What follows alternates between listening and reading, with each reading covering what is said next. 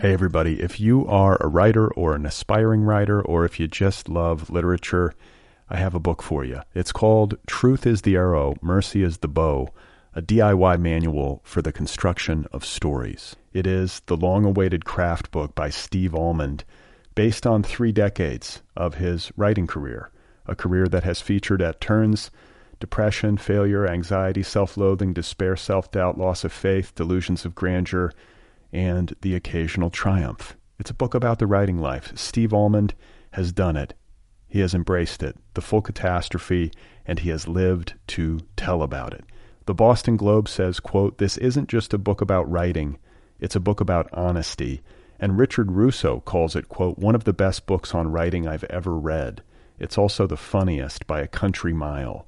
Once again, it's called Truth is the Arrow, Mercy is the Bow, a DIY manual for the construction of stories by Steve Almond, available from Zando. Go get your copy right now, wherever you buy books. Hey folks, the Other People podcast is now available for streaming on Spotify. If you like Spotify, if you're a Spotify person, you can listen to other people on Spotify. You can stream it right there. This show is offered freely, more than 500 episodes and counting. It is listener supported. There's a free app. Everything's free. So if you would like to support the Other People podcast, you can do so at patreon.com slash otherpplpod. That's patreon.com slash otherpplpod. Okay. Thank you. You are not alone. You have found other people. You and I have a friend in common. Every stupid thing that a writer could do, I've done. I think it's really beautiful. Jeez, dude, what a struggle, you know? It was incredible. You know, it was like your head exploded seeing what was really there. And now here's your host, Brad Listi. Just one person at just one time. So, hey, everybody, how's it going? Welcome right. to the Other People podcast. I'm Brad Listi. I'm standing here in Los Angeles, California. It's a beautiful day, and I'm very excited to have Elle Nash on the program. Uh, she is the author of a novel called Animals Eat Each Other. It is the official April pick of the Nervous Breakdown Book Club. Uh, thenervousbreakdown.com is my online culture magazine and literary community. It has its own monthly book club. If you want to know more, go to thenervousbreakdown.com. So, a conversation with Elle Nash coming up in just a bit. Her book, once again, is called Animals Eat Each Other, out there now from Dzanc Books. Uh, I do want to read some mail. I've been getting some good mail. A listener named Dave writes Yo, Brad. The reason I feel the need to shoot this email is to comment on your latest pod with Shauna Barbosa. Uh, my wife has been working in hospice and grief counseling with children for 16 years, music therapy, etc. We have issues just like anyone else, but I can assure you we are not afraid of death and dying. And although the work can be demanding, it is not overwhelming. Yes, she's amazing. Great mind, deep heart, good soul. And I've been working as a juvenile probation officer in Philadelphia for 20 years. Never boring and always interesting. Fucking A. Signed Dave. Thanks for writing, Dave. And, uh, you know, just to give you guys some context, Shauna Barbosa and I talked in, I believe, episode 512 a couple of weeks ago. And in the flow of the conversation, we somehow landed upon hospice work. Started talking about that, how it was like a noble profession, and we started to imagine it out loud, what it would be like to confront death and dying every day, how it would probably have to soften your fear of death and dying. And it seems like that's the case, according to Dave. And it seems logical, too. Like, it would be weird if you're working as a hospice uh, person and your fear of death is escalating with every passing day. That would become unbearable. It would certainly be an indicator that you had chosen the wrong profession. So uh, it makes sense and seems healthy. As does working as a probation or, you know, a juvenile probation officer. Two noble professions. I got to say, Dave, you guys sound like really good people, and it sounds like a great love story unfolding in Philadelphia. I mean that sincerely. I appreciate you listening, and I wish you well. A listener named James writes Hey, Brad, my name is James, and I'm emailing the Brad Listi who existed back in 2011. I'm working my way forward through your podcast, starting at episode 1. At one of the episodes in the 30s, you said, quote, Life is a never ending process of realizing what an asshole you were three years ago. That really got me thinking about how people change. I just finished episode 50, so I've listened to you talk for more than 50 hours. I feel like I really know you, or at least the you that makes up your online persona. but I know the 2011 Brad. I have no idea what 2018 Brad is like, although I guess I will in 450 hours. I hope 2018 Brad still checks his emails.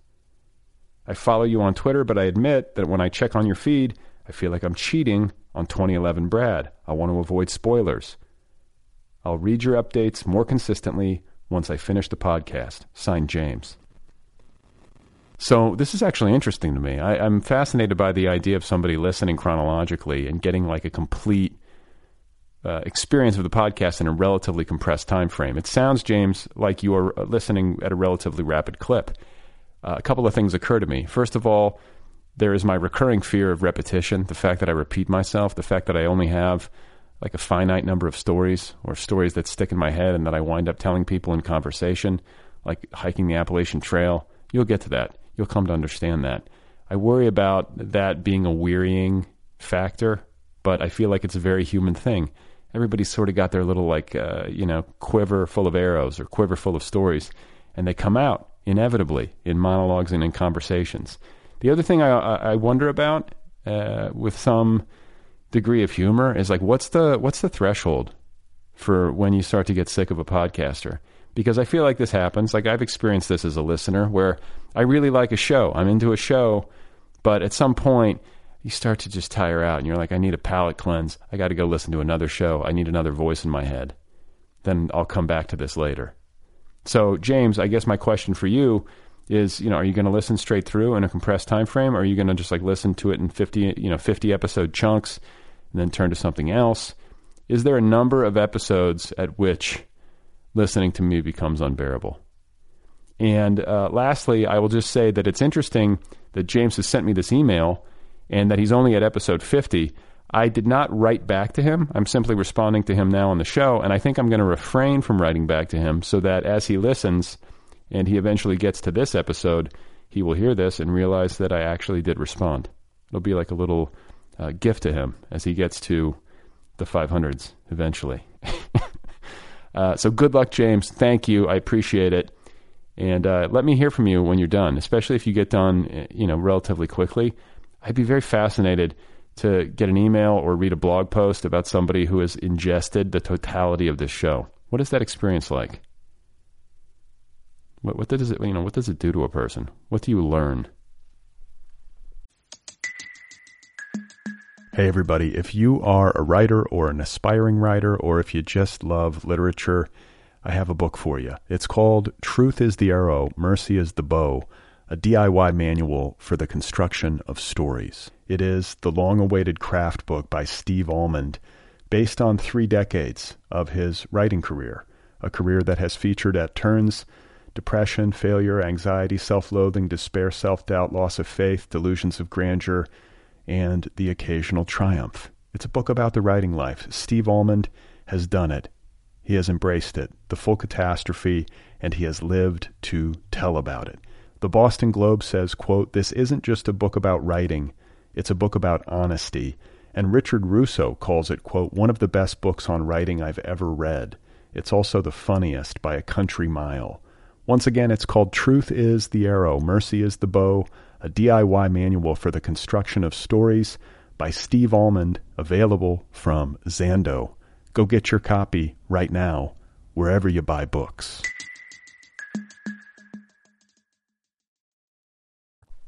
My guest once again is Elle Nash. Her novel is called Animals Eat Each Other. Very pleased to get to shine a light on this novel. It's a terrific book, and it is the official April pick of the Nervous Breakdown Book Club, available now from Dzanc Books, one of our finest independent presses. Here she is, ladies and gentlemen. This is Elle Nash. I was born in North Yorkshire, England, in Harrogate. Um, but my parents, my dad's American, my mom's British, and um, my parents moved to Augusta, Georgia, when I was like two years old. And so I spent a lot of my childhood there until I was about, I think, nine between nine, it's like, I don't remember, between nine and 11. And then that's when we moved to Colorado Springs.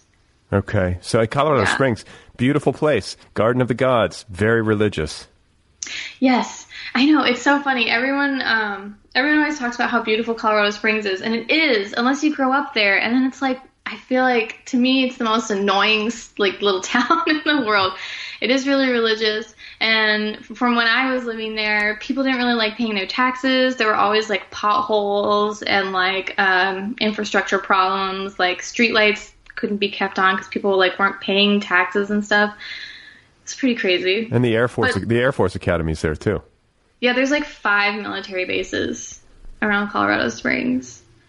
Um, and like there, I don't know if it's still this way, just because I haven't lived there in a while. But there was like a really huge like income disparity there too. Like the north end of town was like really wealthy and really developed, and the south end of town was just kind of like getting ignored and stuff too. So um, Where Where did you live?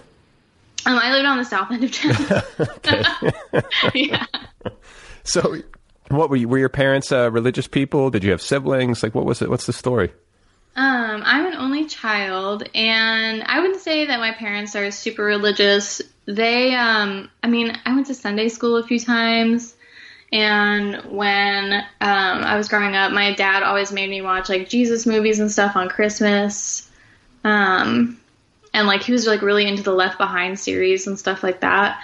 But it was never something that was like forced on me. I think when I was like 13, um, I told my dad I didn't believe in God anymore, and he got really upset. But then it, it was like not an issue after that. Wow. I don't know. yeah, I don't know like why. I'm trying to remember why exactly. He never like forced me to try and like think one way or the other. I think it just like upset him. What about your mom? Um, she was raised Methodist, I think, and I was baptized Methodist, but I don't know what that means. We've never been to a Methodist church. I don't really know anything about that particular sect of Christianity, so I think it's more just like her family was probably Methodist, and it's just like something they did. Like out of tradition, maybe. Yeah, like that. That's the thing. There's some like some people who are Christian. You know, it's just sort of a social thing. They're not super dogmatic about it, and uh, like my daughter goes to an Episcopalian church. It feels a little bit more like relaxed than the Catholicism that I was raised in. Mm-hmm. Um, you know, there's different. You know, there's different levels of intensity depending on which uh, denomination you're involved with. yeah, But what what was your dad into? Like, what was his? Did he have a church? Um, he didn't. I don't think he had a particular church. Like, you know, when I was um, a little bit older, I remember like we went on a road trip. We were gonna go to the Grand Canyon, but we ran out of time, so we went to go see um, this like giant meteor crater in Arizona. I I have been there. I have been to that, and I forget. It's like the Winslow. Is it called the Winslow crater? I, I'm, I think it, I think it's near Winslow. Okay, Yeah, maybe it's like yeah, maybe it's near Winslow, Arizona, or maybe I'm quoting a Eagles song. I think it's both. But, uh, But, anyway, I've. I've stood there. That's actually an impressive sight. It is. It's really weird. I remember looking at it and it my brain was like, this isn't real. So maybe one day I'll go to the Grand Canyon and I can also look at it and be like, this isn't real. Have, have you have you ever been to the Grand Canyon? I haven't, no. Uh, I just went in January for the first time since I was about 20 years old, 19 years old maybe. Yeah. Uh, I had not been since then, and I took my family uh, for like just it was like the first week of the year, so like January second we got there or whatever, and it was spectacular. Like I was like, wow, I, I got to come back here, and uh, I don't know, it's just like one of these things where like I had been there, and I, I was like, oh yeah, I remember it, it was impressive, but this time it really like registered with me. I was like, wow, this is a this is like a spectacular natural monument to time.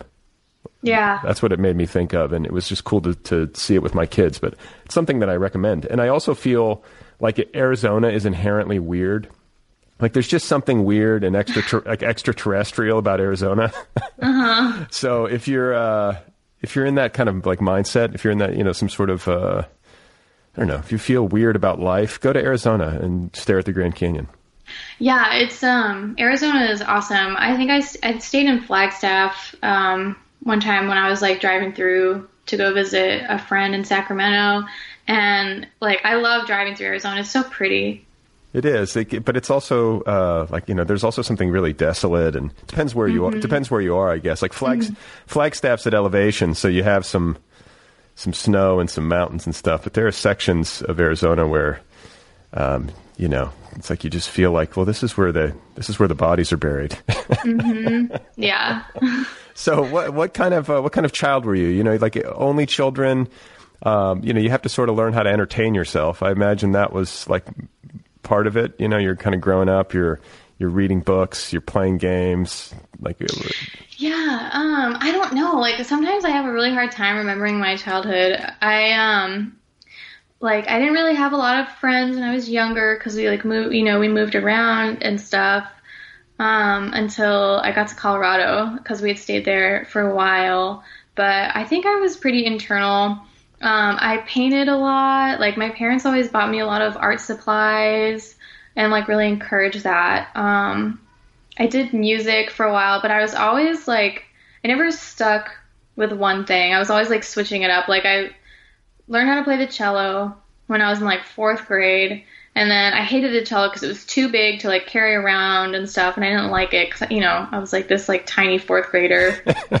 and then I think I got to like middle school and I started trying to play the clarinet, and then I got bored of that, and then I wanted to play the xylophone, and then I got bored of that, and then I just kind of like I never like stuck, you know, with like any one thing. Um, but like I like to paint, um, and um, you know wrote poetry and like that kind of stuff. Um, but not a lot of friends. Like you had friends in high school. Yeah, I had a lot of good friends in high school, um, and I felt like I think I was probably more like a social butter- butterfly of like all the weird outcast kids in high school. Like I feel like I didn't really have one particular group that I hung out with, but I had like a lot of really good friends. So. And what did your folks do? Like, well, why were you guys moving around so much? My dad was in the military. Uh, um, yeah, so that's why he was he was actually in England uh, because he was stationed at this place called Menwith Hill Station, and my mom was a waitress there. so like they met each other, you know, um, and fell in love and stuff, and then uh, they moved uh, back to America, um, and um, then he was he was stationed at Fort Gordon in Georgia, so we stayed there for a while, and then he got out like in the 90s. I'm trying to remember how old I was, but he was in for like 22 years. He was like career military. Yeah, no, I just talked to Will Mackin on the show, and he uh, he was in the Navy for 23 years, I think, and then he got his retirement.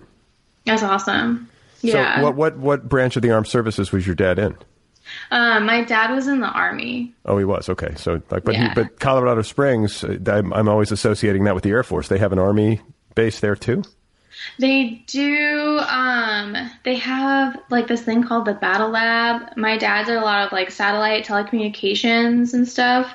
So um, he was always working on that kind of stuff, like working with satellites. When he got out, um, he I think still does defense contracting. Um, like he's helped um, on really cool projects. Like there was this one project he did called um, Iris, and it was about putting an IP router in space, like basically um, trying to work to get like internet to people on the ground, like where there's no possible internet. Um, I don't know, a lot of crazy like technical stuff. Like he's like helped.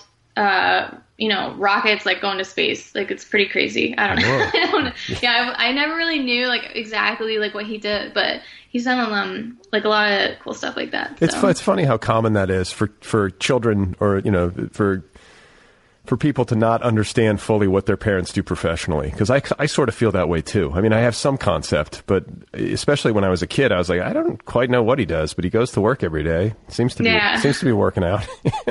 I know. Yeah, it's really interesting.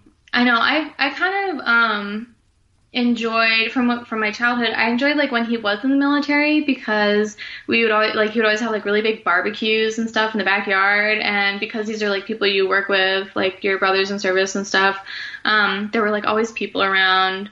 Um, yeah, you have you have that like built-in community, and you and you sort of have to you have to make it work in the military. You you got to get along to some extent. Yeah, no, definitely. I think so. Um, so that was like really um, interesting.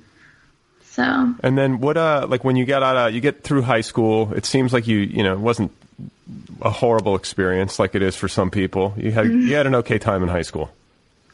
yeah, it was decent. I mean, like, I feel like when I think back on it, there's like people I'm glad that I'm never gonna see again.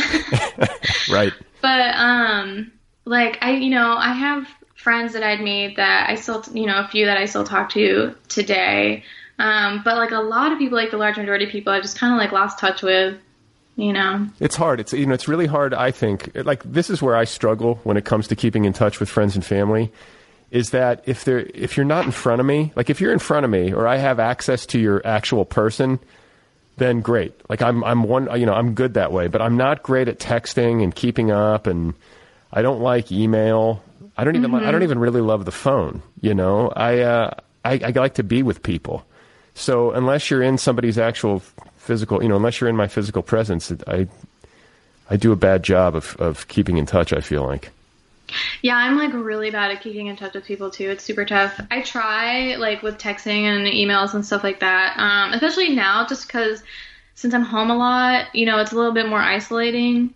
Um, and I have I have so many um, like internet friends. Like I've had internet friends since I was like 16. So you know that part is kind of normal, but I do get worse at it as I get older. Well, and then Um, this is this is the thing too for a guy my age is uh, you know I did not have internet friends. I had actual I had actual friends.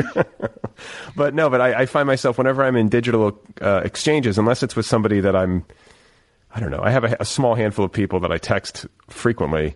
Uh, you get into a text exchange and you never know when to end it. It's like, well, who's going to say the last thing? And like, do I need to say something more? And like, is it rude for me to just go quiet now because I'm distracted or I have other things to do? Do you, do you know what I'm saying? It's kind of stressful.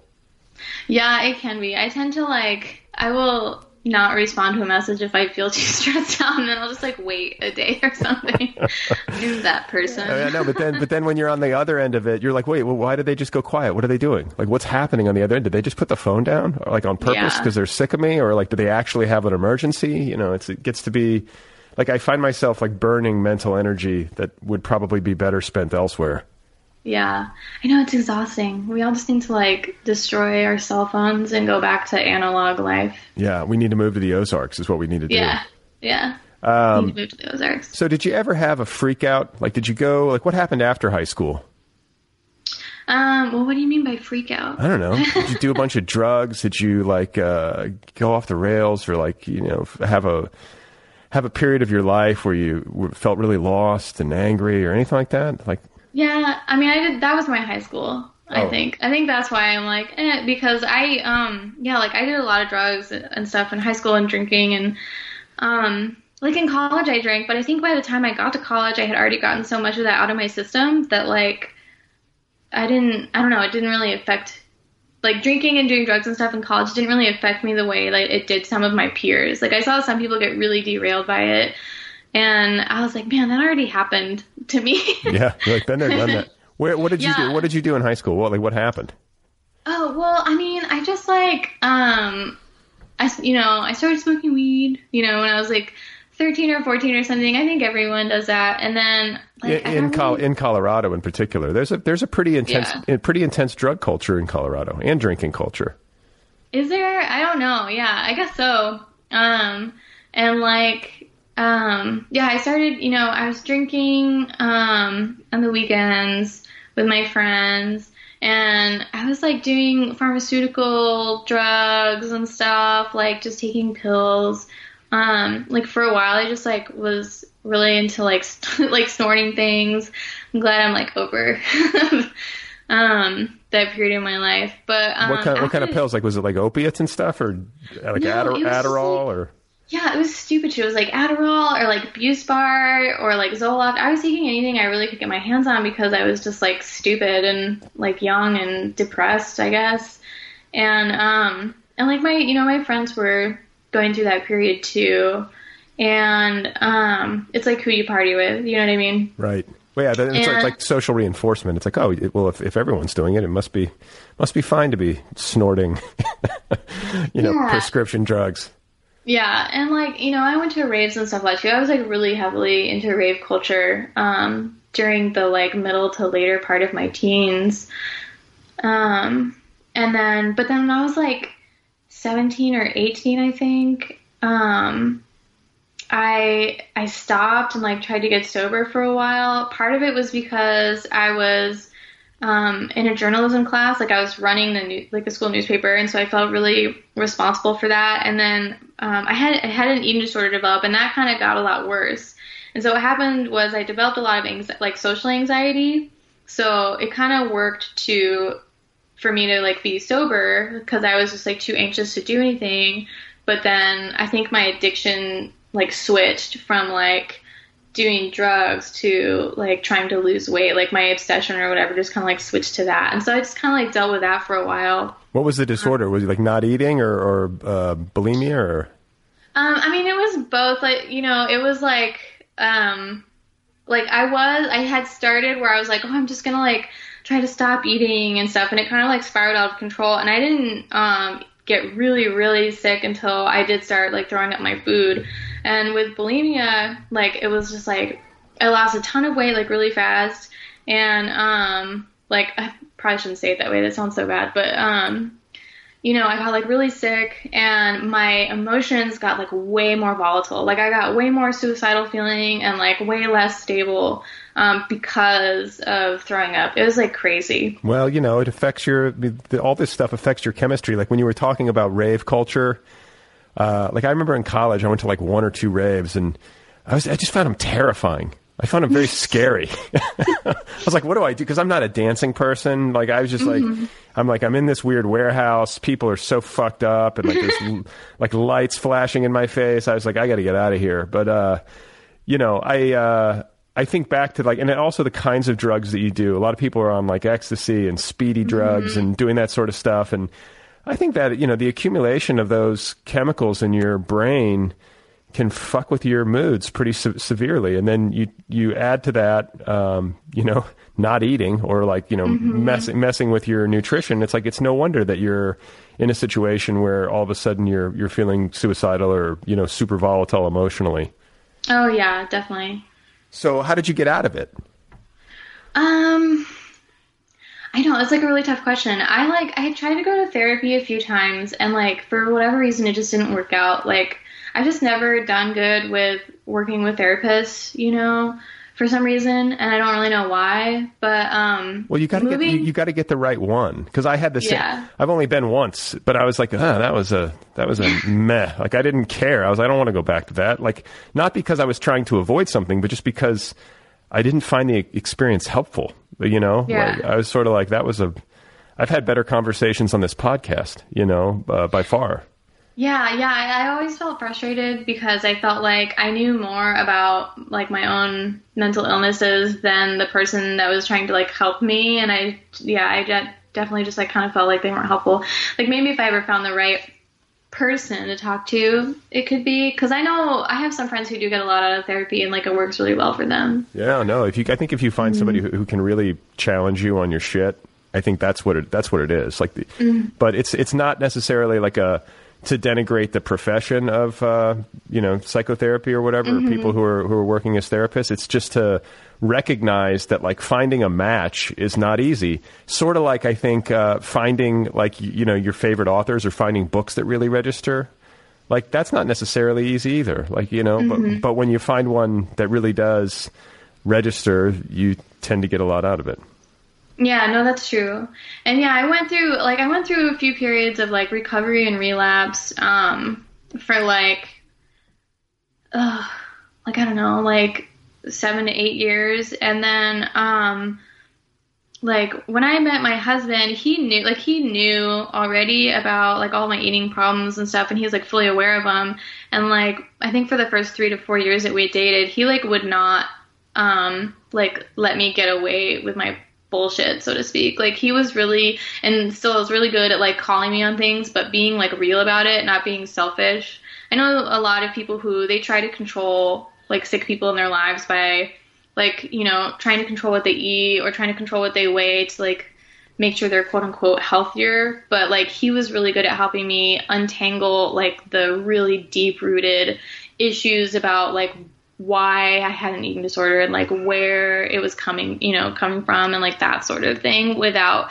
trying to control me. And like that I had never I had never seen that or experienced that before in my life from anyone. So wow sounds like Yeah. it's like yoda Oh yeah, he's like really smart. well, but I mean, no, but it's also you know it's a, it's it's it's worth like digging into a little bit more because it's hard when you are when you have people in your life, whether it's a significant other or a friend or a family member, and you can see them being unhealthy. Uh, and and of course, we can always see this in other people better than I think we, we see it in ourselves for some reason. But when you when you see someone who is being unhealthy in whatever way, uh, it's stressful when you care about them to see them doing that, and so you want them to change that behavior. But it's not easy to do. I mean, I think ultimately the person has got to want to change. But if you want to try to be helpful to them, uh, it's so challenging because you know you, you can s- sort of say like, "Hey, this is stressing me out," or "Hey, uh, I'd like you to consider not do, not doing X or trying Y," and it never it, it doesn't usually work. Like, what did he do that actually felt beneficial to you and didn't make you um, turn away? You know what I'm saying, or cl- or sort of like get it, you know, build up a wall. Yeah, so um, he really taught me how to self-analyze without being self like degrading. Um, and this is really interesting too. It kind of goes back. I feel like it's kind of like related to Buddhism in a way, um, because he he grew up in Japan and lived there until he was like 13 or 14 years old. And so like he knows a lot about like Shinto Buddhism and that kind of has informed his like worldview. He like sees things really holistically. And so like I never I had never met someone who um like had has thought like as holistically like as he has, you know. And so um if I was like having a really tough time or um I'm trying to like think of specific examples. You know, if I was engaging in behavior that was like anxious, avoidant, or um, trying to be controlling in my own way, or um, like just doing something that was like self-destructive and not realizing why, um, he would really like sit down with me and like even when we would fight, he would like be patient with me and help me like unravel like what I was really upset about, um, and like really get to like the core of it and like try to like he kind of encouraged me to try to understand myself in a way, you know. And so I think just being able to be analytical about like my behaviors from an objective viewpoint really helped put in perspective like what I was doing and being able to like let go of it and like seeing seeing issue for what it was. You know, like being able to, for example, um, get angry at the right people. Like that was the big thing I did was internalize uh, my anger. Like,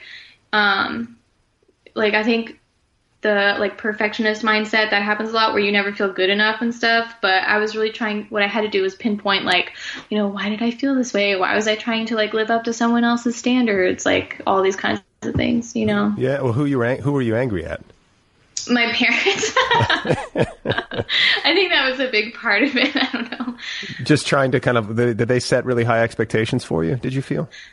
Um, yeah, I felt I felt like um I was pushed really hard, which like isn't necessarily bad. You know, I'm really grateful for my upbringing. You know, it wasn't idyllic, but it also like wasn't the worst thing. You know, but I think everyone has issues with their parents, and I just really had to parse through mine because I did have a lot of um like high expectations that I had to meet for like grades and that kind of thing. Well, so. but you know, and it's it's funny too because like it's so easy to blame your parents for whatever difficulties you may be having in life. Mm-hmm. You know, they're just the they're the most they're the easiest target so much of the time. Mm-hmm. And you know, some people um, who who aren't so lucky, you know, with with their uh, upbringing. They may have like a, like real legitimate grievances, you know. I- So I don't mean to diminish those, but I just you know I think I think from my own experience, it's pretty easy to kind of point to mom and dad and like what they did, and what they didn't do, and that's why I'm so X, you know, right now. And you know, at some point you gotta Yeah. you gotta let that go. Well, it's true. And at some point, too, you have to like ask yourself how complicit you are in the situation as well. Like, I think that there's a really there's a paradoxical thing with eating disorders in particular where um you know the person has a mental illness and they're sick but there's also a level of behavior they're engaging in that is like addiction where they're choosing well not i mean not everyone i'm just saying like from my perspective is like you're choosing to engage in behavior that you know is self-destructive and um and i don't like i'm still i think always to have like this weird um eating disorder urge inside my brain but i can ignore it and like rationalize like you know why those behaviors aren't good to keep myself stable so it's like understanding like where where I'm complicit, like in my own suffering, I guess, like that also helped. And that came from like being able to, I guess, participate in self analysis a lot better. You gotta Yeah. you gotta be you gotta be aware of what's going on, you know, internally and especially internally, but also how you're behaving in the world. Mm-hmm. And uh, that's not always easy, you know. I think that it, it's like the word that was coming to mind earlier was just like responsibility when I was talking about like blaming parents and stuff. Mm-hmm. But it's a it's a big pain in the ass to become responsible for your life. You know, like I'm I'm responsible for how I feel. I'm responsible for uh, how I respond to whatever comes my way in life. You know, and it's it's certainly not all going to be good. Yeah, like I think um yeah, for me, I think as far as feelings go, like I don't think I can necessarily control my feelings. Like sometimes I'm just going to be like sad and not know why, but I can definitely um be responsible like for my reaction to it. You know, like feeling is an internal thing and that's something that's always going to be mine that I'm just going to like let flow or whatever, but in terms of like how I react to it, I think that makes sense. Like I'm allowed to be angry. Like I think anger is okay and it's healthy, but how you synthesize that anger and put it into the world is like obviously can either be extremely detrimental or it can be um, productive. You know what I mean? How do you make it productive? Because like this is something I struggle with. Where like I will get frustrated sometimes, and like I'll be like I'll just like lose my cool, and then my daughter will be like. Dad, you're sca- you're scaring me, and I'll be like, oh shit. I mean, not like not horrible, but she'll just be like, Daddy, why are you yelling? And I'll just be like, oh, I feel like such a dick, you know. Like I don't want my daughter or my son to grow up and be like, I remember when Dad would scare us all, you know. By Yeah. but sometimes it's like Clark Griswold, you know. Like I just fucking lose it, you know. Like there's just so much happening, and um, I don't know. It feels like it feels like a tea kettle, you know, the steam coming Yeah. out, that kind of thing. But how do you synthesize anger in a way that is healthier? Um, I guess for me, like Let's get your husband. Let's get your husband on the phone so he can help us. I know, right? I think for me, when I get angry, um, I just try to put it into, I like put it into like my writing, um, or like a really good workout, or I just like use that for as energy for like other things. It really depends. It's kind of like a case by case basis, because you know all our feelings are all so unique to us. Yeah, yeah, yeah. But you also have to be you have to be aware of it when it's happening. You have to have at least You like do. you have to have some sort of like uh, psychological distance from the emotion itself, just so that you can be like watching it. And then when once you know it's there, like that alone is like a victory, as opposed to just like becoming it. Yeah, it's like it is, and it's always going to be a process of like you learning to be aware of like how you're reacting and like putting your feelings out there too. You know, so even if you like fuck up, you can't really get hung up on that either because then then you just keep feeling bad about yourself. Yeah. Then then like well, guilt is a selfish emotion. You're just wallowing. You know, it's like oh god, it's like a it's like you're, you're boxed in no matter what. yeah. Um. So okay. So are you sober now? Yeah, I mean, um, I like I was drinking um before I got pregnant, you know, and then I stopped, and I haven't really um gotten back into drinking like since giving birth. It's kind of funny. I think this is like the longest I've ever abstained from like any substance in a really long time, and I had some drinks on my birthday this year, and I felt like weird. Like I was like, I forgot what it's like to be drunk. Yeah. it was almost uncomfortable. It was really funny. Well, you know, I went through this. Like I was talking about this on this show. Like I back in November, like right around yeah, right around November. Like as we were getting towards the holidays, I was like, I'm not going to have my glass or two of wine every night. And I never, I never have more. Like I'm not a, a guy who I don't like drink a bottle of wine or anything like that. But I was like, why am I doing this? I'm self-medicating. Like, why do I, why do I do this little ritual?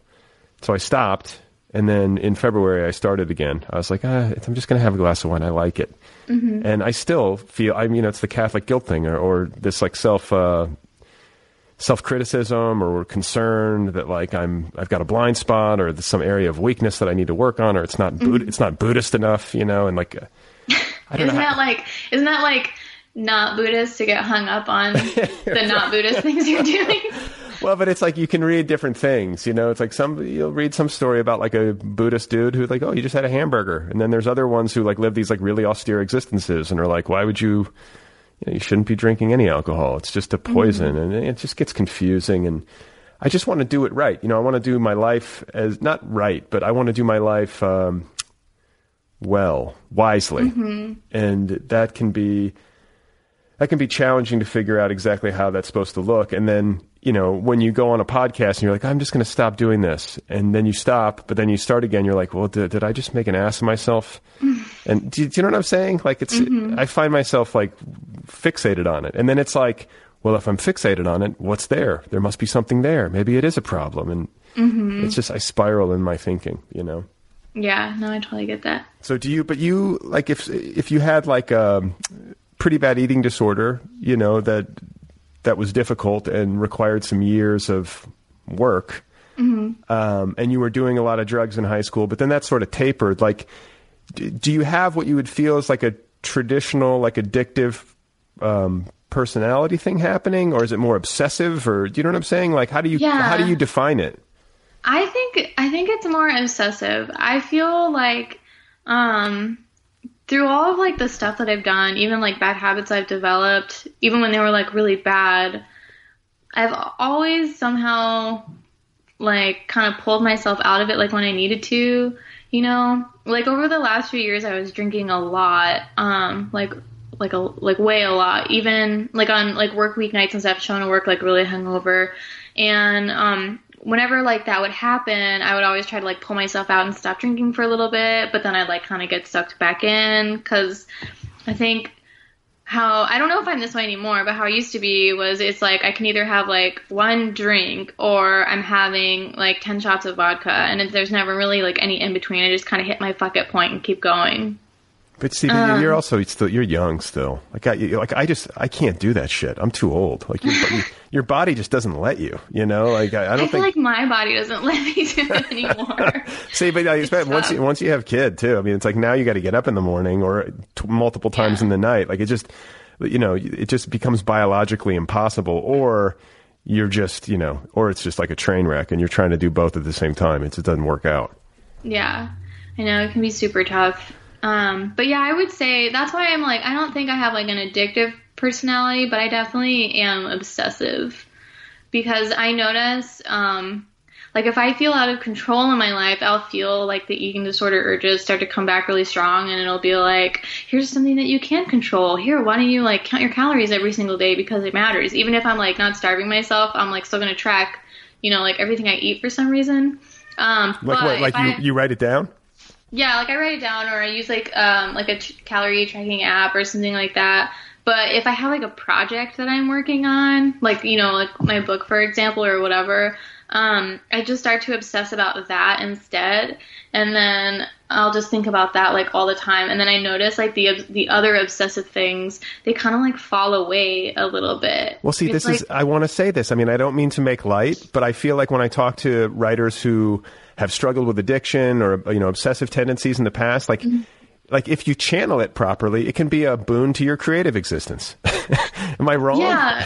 No, well, see, I yeah, I think I saw like a New York Times headline recently that said something about whether or not sobriety was like bad for creativity, and I don't think that it's true. I think that you can be sober and be creative because I I personally do not believe there's anything wrong with obsession. Obsession is like perfectly healthy as long as like, you know, you're not obsessing about things that are going to destroy your life, you know what I mean? Right. Um, but uh, like that's how I feel about it. I think obsession is fine. It's it's good to like be like so into you know whatever it is that you want to do like with your life that you do it until the day that you die. That's that's an, an engine that like drives yeah like creativity and like innovation and you know I guess like society in a way. Like everyone who has been obsessed with something to create something new, they like help push humanity forward in a way. So That's exactly right. And so, uh, how, like, let's talk about you in writing. Like, how did that come to be? Was this something that you were thinking about as a young person, or is it something that you came to later in your adult life?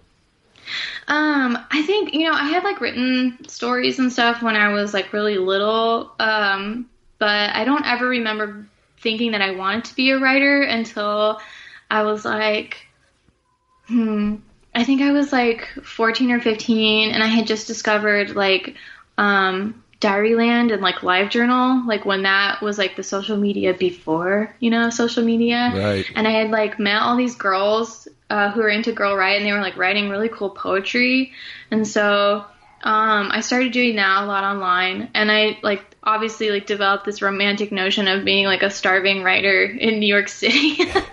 you know, when I was like 16 and like and I was like in love with Elliott Smith and like all that stuff. But um, I pursued journalism um, in later part of high school and in college because I figured that would actually be the way that I could make a career as a writer. And then Where did you go to when I- college? I went to college at Colorado State University in Fort Collins. Sure, yeah. Yeah, and um, when I graduated, uh, Denver had lost like two of its newspapers because the newspaper industry was collapsing. Well, then no, the Denver Post just laid off, I think, half of its staff or something. There's like a big bloodbath there just like a week ago. Seriously, yeah. And so like at that time it was like impossible to get a really good like an internship or a reporting job unless you're someone who like really wanted to be like married to the work.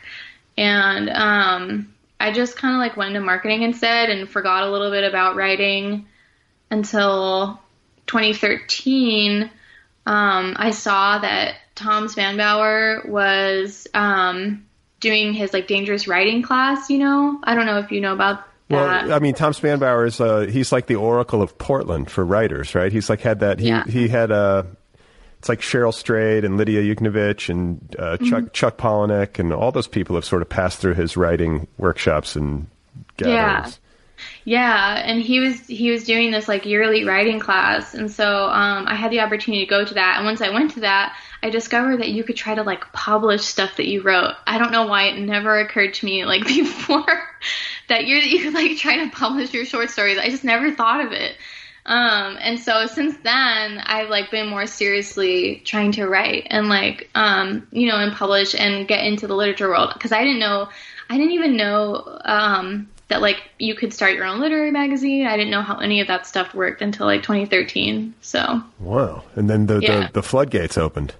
yeah, Well, I should tell you, like I, a couple of things, like first impressions of your book, uh, is that the the young woman on the cover looks. I, I tweeted this to you. I think I feel like she looks like Emma Watson from the Harry Potter uh, Harry Potter Oh, movies. really? Don't you think? I guess so. Yeah, now that I think of it. Yeah, I mean, like at first I thought it was her, and then I was like, no, but it's just like it just struck me. And Mm-hmm. then secondly, uh, I feel like you're really good at writing about sex, and I don't mean to sound creepy, but like I, I, really don't. I- it's a hard thing to write about. Mm-hmm. Uh, in fiction, and to do it well, and to do it in because I mean they even have a bad sex in writing award that they hand out every year. Mhm. Um, are you familiar with that?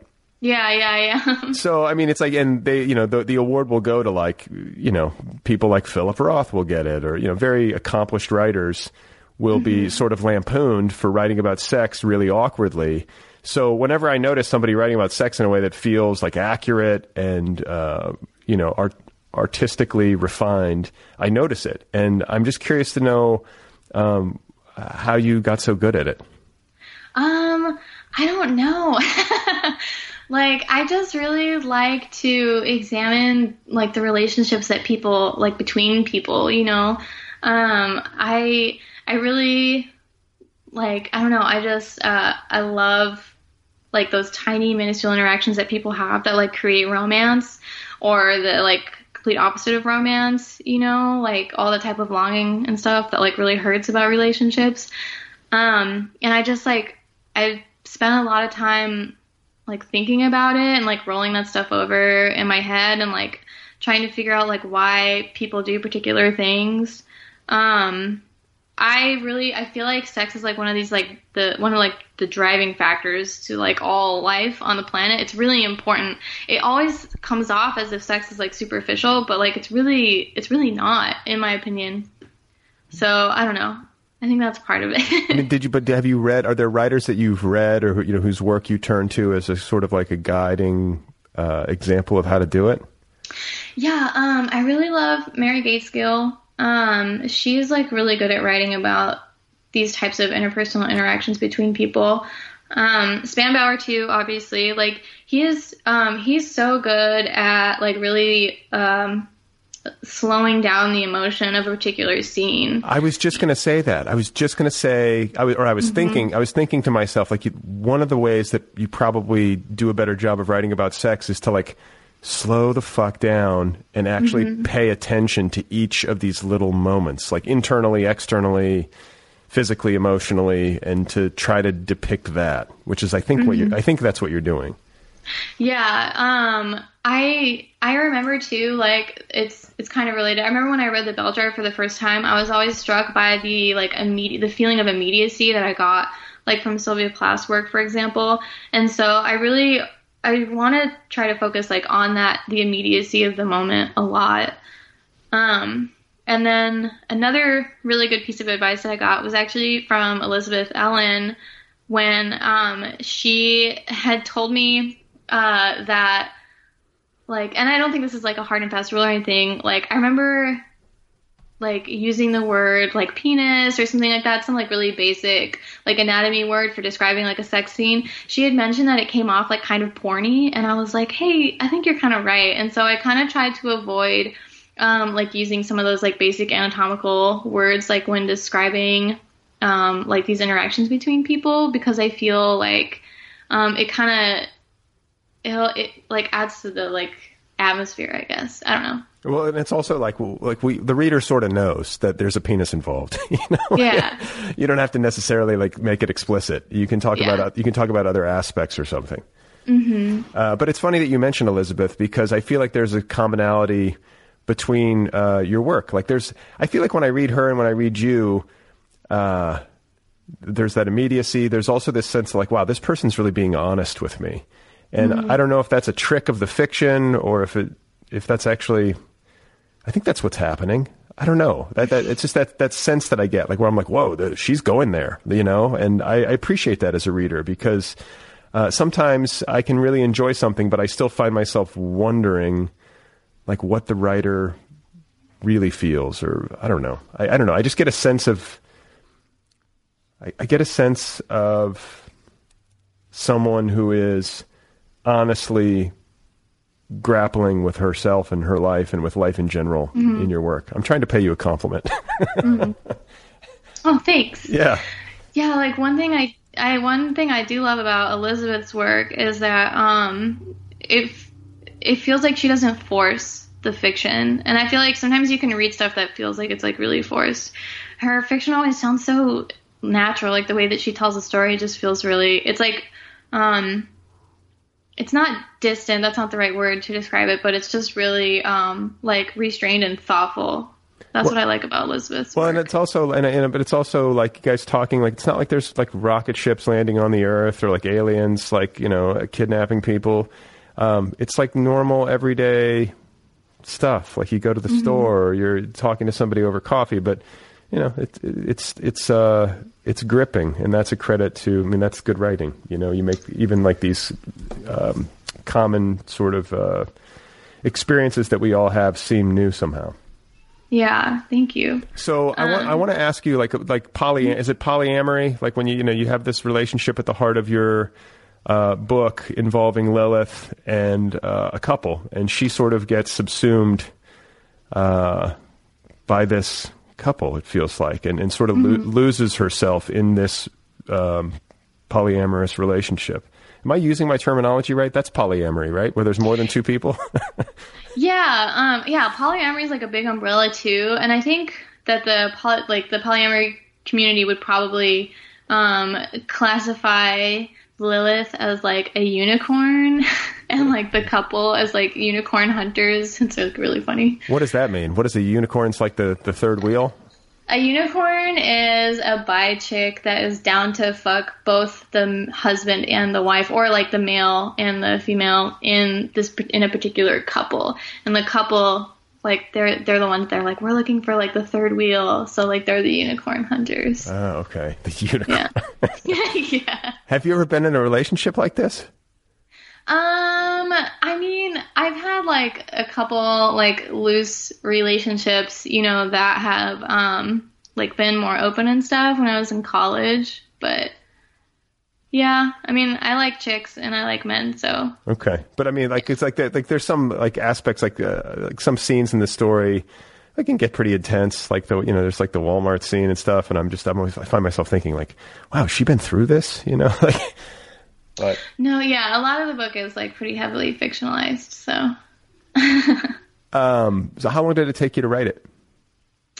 Um, I would say it took me from like full like beginning to end probably four four years just from like the idea existing into to like now like it being published. So What did you? And, what, you were trying to like explore, I guess, obsession and identity, and the ways in which like people lose themselves in relationships, and like and, and and in the ways in which we can obsess about uh, those with whom we are in relationships.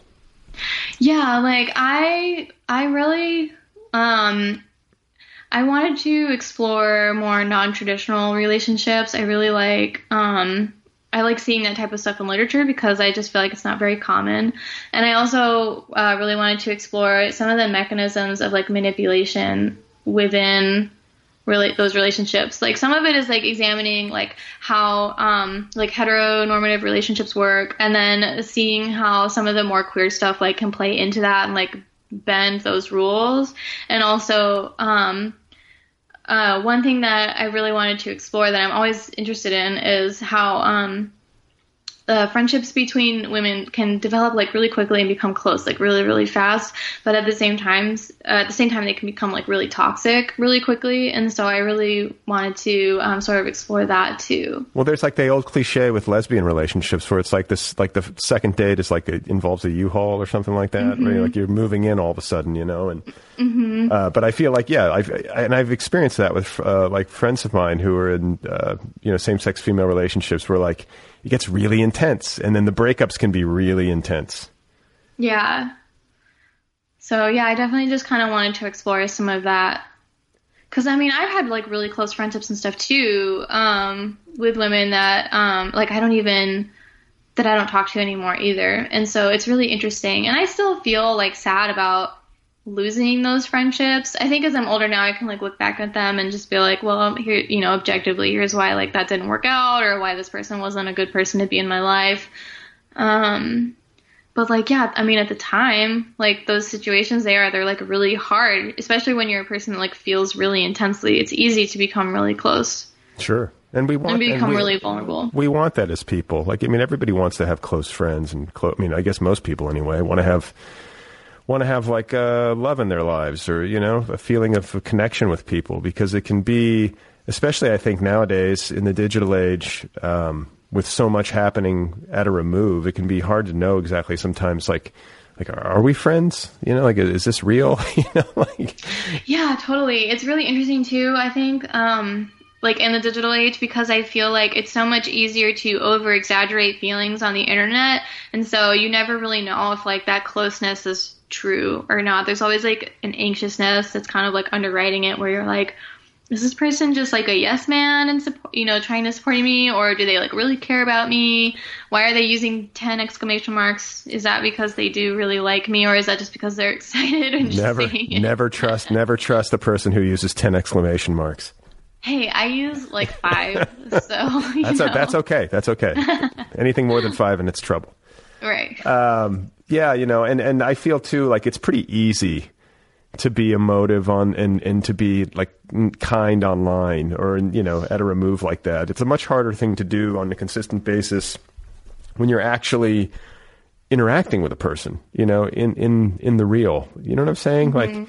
I don't know. So I I think you can kind of get away with superficiality, and and it doesn't really cost you much to like throw a few exclamation marks in, but to actually um, be be physically excited about another person's success in person, or to do something that requires a sacrifice of time or resources, it's it's different. You know, it's a different level of um, commitment and uh, connectivity.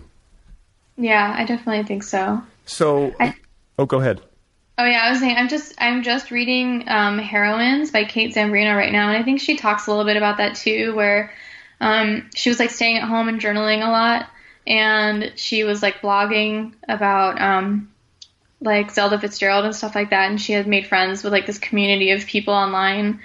And she wrote about that how it was like, you know, you're so close and like have this camaraderie online, but then you go offline to like meet someone at a reading or something like that, and it's like really it can be like restrained or awkward, or you just like don't even go, and it it's like because it's too stressful to like see the person online or on off of line, and Well, then online you like feel totally normal again. Yeah, you don't want to like. It's, it's like a little scary to meet somebody who you have this really good rapport with online because you're like, what if we meet in person and we like hate each other, you know, or it's just Yeah. there's no chemistry. But I love, uh, I like Kate Zambreno's work. Um, like heroines in particular, like just the level of scholarship and like rigor and like how much reading she's done and how intense she is. Like, I really have a lot of respect for the way she approaches things. Though I feel a little intimidated by her. Like she seems really intense. I know. I love her work. I feel like I'm getting an entire MFA's worth of education and just reading heroin. Yeah, yeah. Did you read? Did you read the Book of Mutter? She did that one too. I read that over I- the holidays. I haven't yet. I'm working my way through her stuff. Yeah. I had her on the show like you know years ago. Um, I think it was in conjunction with heroines, but uh, I'm always interested to see what she's up to. hmm So, do you have like you have a pretty good crew of uh, writer friends online? Like, do you feel like you have a, like the, I know you were doing that as a kid because that's just kind of generationally what happened. Mhm. Uh, but as you've gotten older and have gotten more serious about your work, like, do you feel like you have a online community still? Yeah, I definitely feel that way. Um, I have I've gotten to know a few people like um, Juliet Escoria and Amanda McNeil and um, Mila Jaroniec. Um, all of them have been like really awesome people that I email with back and forth. And like I think too now that I've had a kid, I've like connected with other people that I didn't expect who also have kids. have been like really awesome to talk to about like mom stuff. Like how how exhausted you are? yes like frantically trying to like write while your baby naps or just like being too tired or whatever yeah, no, I, I get it, and it's like uh, it's like shared. It's a shared trauma. yeah Uh, are you working on anything new? Like, are you have you been able to like work on another book? Or are you just sort of uh, doing the the promotion of this one? um i'm so i did start working on a new project um but lately i've just been trying to like work on the promotion of this one but i keep thinking about it and i'm like really sad. I wish i had like more time so i could just like sit down and like work on it but it's there. I'm like working on it so. Okay, so like if you like if you could if you had all the time in the world, are you a person who could sit down every day and write for ten hours and and just have like a, a, a pretty good time with it, or is getting down to uh, the work a struggle? No, I totally can just like zone out and like sit at my computer and write for like several hours and just kind of get lost in it for like those big periods of time. It's really funny because I was thinking um, the other day, like when I was working in an office and I was like really unhappy and procrastinating, I would just kind of like write instead, um, which is not good work ethic. But um, I was just thinking about like those times, like oh, if I did go to an office for eight hours a day. Well, I mean, you know, and it's like, but I have some questions about that because I feel like, you know, in the context of office jobs, uh, there are certain there are certain periods of time, whether it's a day or a week or a month, where things are super super busy, and business is really intense, and there's just not a there's not a second, and you're just constantly going. Mhm. But I think in every business, uh, there are periods of time where things slow down, and Yeah. nobody can run at full tilt. You know, except I guess there maybe are like a few humans are just wired for insanity. But I think people have to have some uh, periods where things are a little bit slower, and in those in those times, like everybody in office culture all over the world It's like online, on social media, or Mhm.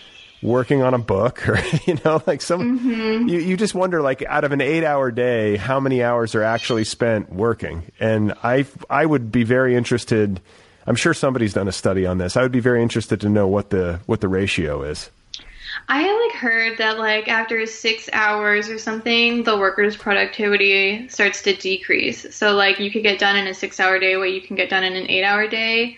And I know I'm pretty sure that like in Germany, for example, at some places you have a quota and so like for your day and so if you get your work done for the day you can just go home and it's not like your pay will change because you did something in four hours today and something in six hours the next day and I think that's something that's really interesting about like um, American corporate culture. I know it's pr- probably not this way in every environment, but from the environments that I was in, it was like if you weren't there for um, nine hours, you know, leaving for one hour for lunch, people judged you and thought that you were not productive or lazy or not working, even if you were doing more work than other people, you were just like working like faster or more productive at it. Yeah. It's like perception is like really this huge thing in American cor- corporate culture where like if um yeah, like if you leave early, people are like, "Ugh, that person's so lazy, like they never work." Even though you're probably doing more work and you're just tired and want to go home. I mean, yeah, and it's just like I- it's you just wish. I mean, it's like I can kind of be of two minds on it because it's like you wish that people could all just be adults, just get your work done, do it well, have a life, go home. You know what I'm saying? Like, like it's it's important to get your your work done. I mean, that's part of the contract. You're you're doing your work, you're getting paid. Uh, but if you're getting it done and you're and you just happen to be faster, like you shouldn't have to put in FaceTime to keep keep up appearances and make sure everybody else's emotions are there. But then if you're if you're the person running the company, like you have to have some set of like basic rules for everybody. Otherwise, you could have people abusing the situation. Just being like, you know, Yeah. I don't know. It it gets tricky, but. Uh, Yeah. I sort of want to move to Germany. I don't know wh- wherever this is. I like the idea of being able to just get your shit done and go home. Yeah. Nope, I understand. So, are you going to be in Arkansas for the foreseeable future? Do you think you're going to put down roots there? Yeah, I think so. Um, I'm like, I don't really want to move again for a while. And I love Arkansas. Like, I had been considering moving to Portland, but there was like the same rental crisis situation going on there too. Um, and I just like wanted to be able to afford like to live, you know. Um, and it's it's nice out here. Like the the nature is beautiful, the weather is beautiful. Um, the people are pretty nice. In Fayetteville, because there's the university, um, it's a lot more like open and welcoming and stuff like that. There's some funky stuff going on here. Um, there's like a little bit of like a lit community out here, I think, and like just starting to put feelers out there. So You are the lit, cool. you are the lit community. You're the hub. I am I am the lit community. That's cool, and it's important, you know. Like if you can, uh, I mean, there's something to be said about having a, a, a manageable cost of living. I mean, I, I say this as a guy who's in Los Angeles. It's just so overwhelming. It's like holy cow, uh, like what it takes to live in one of these big cities is it, it's out of control. And It's crazy. I can't even imagine like I mean in Denver it felt so hard. I was worried that like if we didn't get out that we might end up like homeless or just not be able to afford like living there anymore cuz the cost of rent was increasing and I don't know how I don't know how anyone lives in New York or LA. It's so expensive. Yeah, well, I mean, you might be the sane one, and uh, you know, talk to me in ten years, like when Fayetteville's like flooded. oh yeah, I know. I'm sure it's going to happen here too. but your home, but your home value will skyrocket. It'll be fantastic. You can reap the benefits. Excellent. Uh, well, listen, it's such a it's such a pleasure to get to talk with you, and I'm glad that we're getting a chance to um, to spotlight your novel in the in the book club this month. Uh, I, I Yeah. con- congratulate you on it, and uh, I wish you well. Thank Uh, you know, in in motherhood, and and hopefully in finding some time to write. Thank you. I appreciate that. Okay, folks, there you go. That is Elle Nash. Her novel is called Animals Eat Each Other. It's out there now from Dzanc Books, official April pick of the Nervous Breakdown Book Club. Go get your copy. Animals Eat Each Other. If you want to find Elle online, her website is yourgirl.com. She's also on Twitter. Her handle there is at sad erotica. it's a good handle. Thanks to Kill Rock Stars and the band Stereo Total for the theme song music to this program. Thanks to Cigarette Royalty for the interstitial transitional music, like the kind you're hearing right now. If you want to email me, the address is letters at otherppl.com, letters at otherppl.com. If you would like to support the show, it's patreon.com slash otherpplpod. Don't forget, too, that this show has its own app. It's a free app available wherever you get your apps. Get the Other People app. It's a good way to listen. So I just watched the Pacers uh, beat the Cleveland Cavaliers. You guys might not know this, but I'm a big basketball fan. I was raised in Indiana. You have to be. Pacers are going to beat the fucking Cavs. Fuck LeBron. We got this. We're a better team. We have unity. We function as one organism.